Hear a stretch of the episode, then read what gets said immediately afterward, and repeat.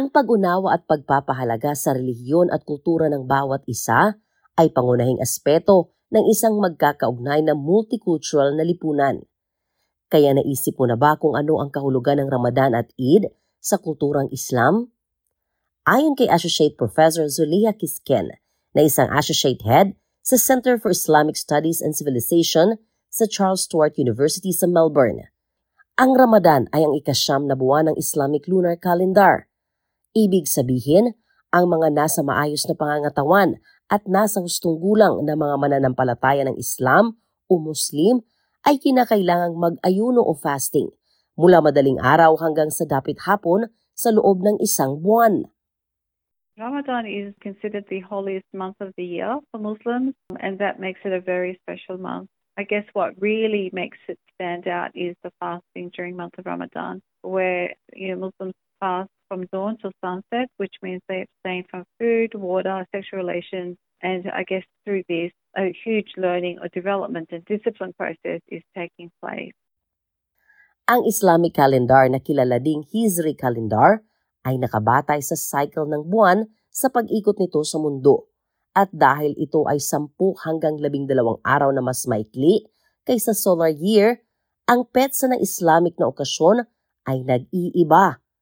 Ngayong taong 2023, ang banal na buwan ng Ramadan ay nataon sa pagitan ng ika-22 ng Marso hanggang ika-20 ng Abril. Ang pag-aayuno o fasting ay tinaguriang isa sa tinatawag na five pillars of Islam – ito ay ang pananampalataya, panalangin o pagdarasal, pagbibigay ng limos, pag-aayuno at hajj o pilgrimage. Sabi ng direktor ng Center for Arab and Islamic Studies ng Australian National University, Professor Karima Lashir, ang Ramadan ay higit pa sa pagpigil o pag-iwas sa pagkain at pag-inom. And it's a month that is about not only abstaining from food during the day, but very importantly, it's a month of um, spirituality. It's a month about reconnecting with one's faith, with God, in close connection and worship. And also, most importantly, it's a month where we relearn again to be compassionate human beings, to understand the needs of people who are poor, who cannot afford to eat, and reconnect with the world uh, around us. Kapag Ramadan, ang mga Muslim ay kinakailangan na pigilin o umiwas sa paninigarilyo, pakikipagtalik, pagpapakita ng galit o pakikipagtalo. Ipinagbabawal din ang paggawa ng immoral na gawain o pagpapakasala. Bagkos ay hinikayat ang mga ito na ituon ang sarili sa mga gawain sa pagsamba tulad ng pagdarasal, pagbabasa at pagunawa sa Quran at gawaing kawanggawa. Dahil dito, makikitang maraming Muslim ang dumadalo sa mga moske pagkatapos ng kanilang pag-aayuno o iftar. Dagdag pa ni Professor Lashir, maliban sa relihiyosong tungkulin, ang pag-aayuno ay mayroon ding benepisyo sa kalusugan ng tao.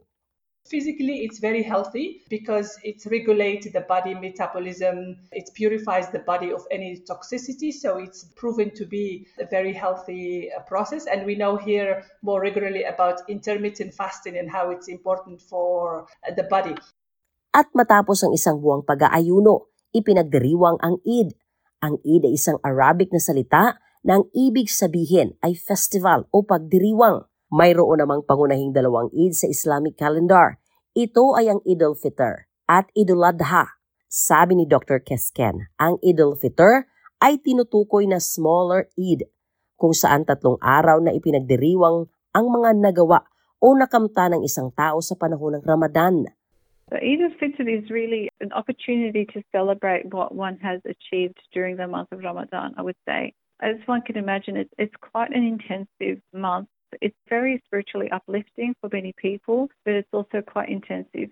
Like going without food and water all day is not always easy. And so, in a way, what Eid is, is a celebration of one's achievements. It's like saying, yes, I've fulfilled this goal in my life, I've fulfilled the fasting, and now I am going to celebrate it. Dagdag nito, habang sinasalubong ng mga Muslim ang Eid, obligado din ang mga ito na magbigay sa kawang gawa na kilala bilang Zakat al-Fitr upang makapagdiwang din ang mga mahihirap.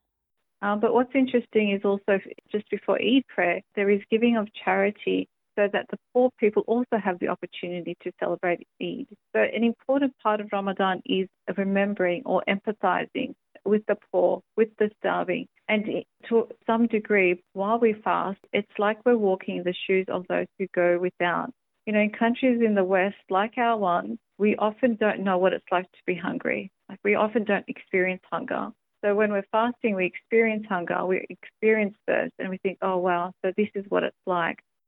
Ang pagdiriwang ng Idul Fitr ay inaasahang mangyayari sa ikadalawamput-isa o ikadalawamput-dalawa ng Abril, depende sa pagpapakita ng buwan o sighting of the moon.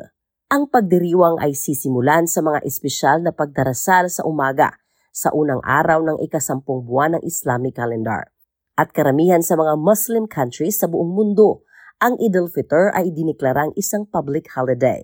Ang mga pagdarasal na dinadaluhan ng komunidad ay isinasagawa sa mga local na moske at sentro ng komunidad kung saan binabati ng mga tao ang isa't isa ng Eid Mubarak na ang ibig sabihin ay Happy Eid. Sinasabi din ni Professor Lashir, isa rin itong pagdiriwang ng pagsasama-sama at pagpapatawad.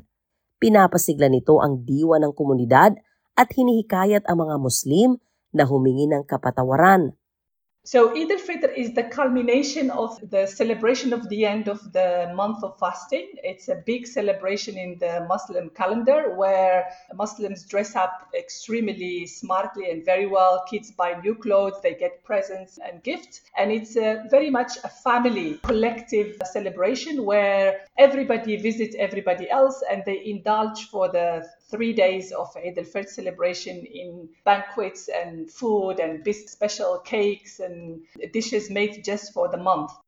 Dagdag nito, karamihan sa mga Muslim ay bumibili ng bagong damit lalo na para sa mga bata, pati paglilinis ng bahay at paggawa ng mga espesyal na pagkain at sweets bilang isang malaking bahagi ng paghahanda ng Eid.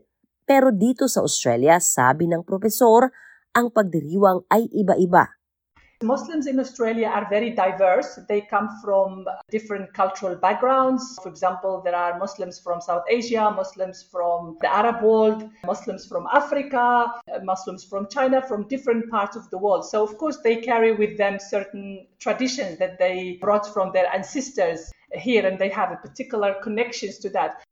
Si Ali Awan, isang Pakistan-Australian ay abala tuwing Eid al-Fitr dahil Siya ang nag-oorganisa ng isa sa pinakamalaking multicultural Eid Festival sa buong bansa bawat taon. Sinabi niya, mayroong malaking pagkakaiba sa kultura sa pagitan ng mga Muslim na may iba't ibang pinagmulan. Ang kanyang responsibilidad bilang tagapangulo ng Australian Multicultural Eid Festival ay pagsamasamahin silang lahat sa isang lugar. It can be food, some people cook different food and uh, they have uh, maybe dresses. You see a different dresses they uh, wear on the eid day. And when it comes to celebration it could be in terms of some activities some performances some way of exploration. And uh, all these things uh, what we do normally on the Eid festival, we try to bring all different performances, different cultures at one place, and that's the beauty of Australia. Ang bagay na ito ay sinang-ayunan ni Professor Lashir dahil sinabi nito na ramdam niya na ang pagdiriwang ng Eid sa Australia ay higit kakaiba kaysa maraming mga Islam countries. Kaya ito ay napakasaya at makabuluhan.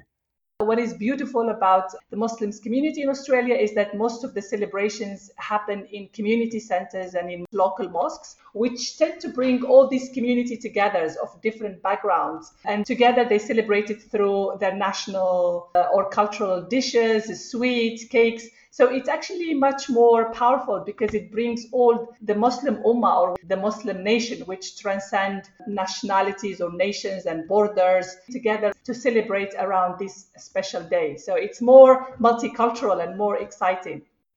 Ang ulat na ito ay binuo ni Sam Anwari na isinalin sa ating wika. Ako si Sheila Joy Labrador para sa SBS Filipino.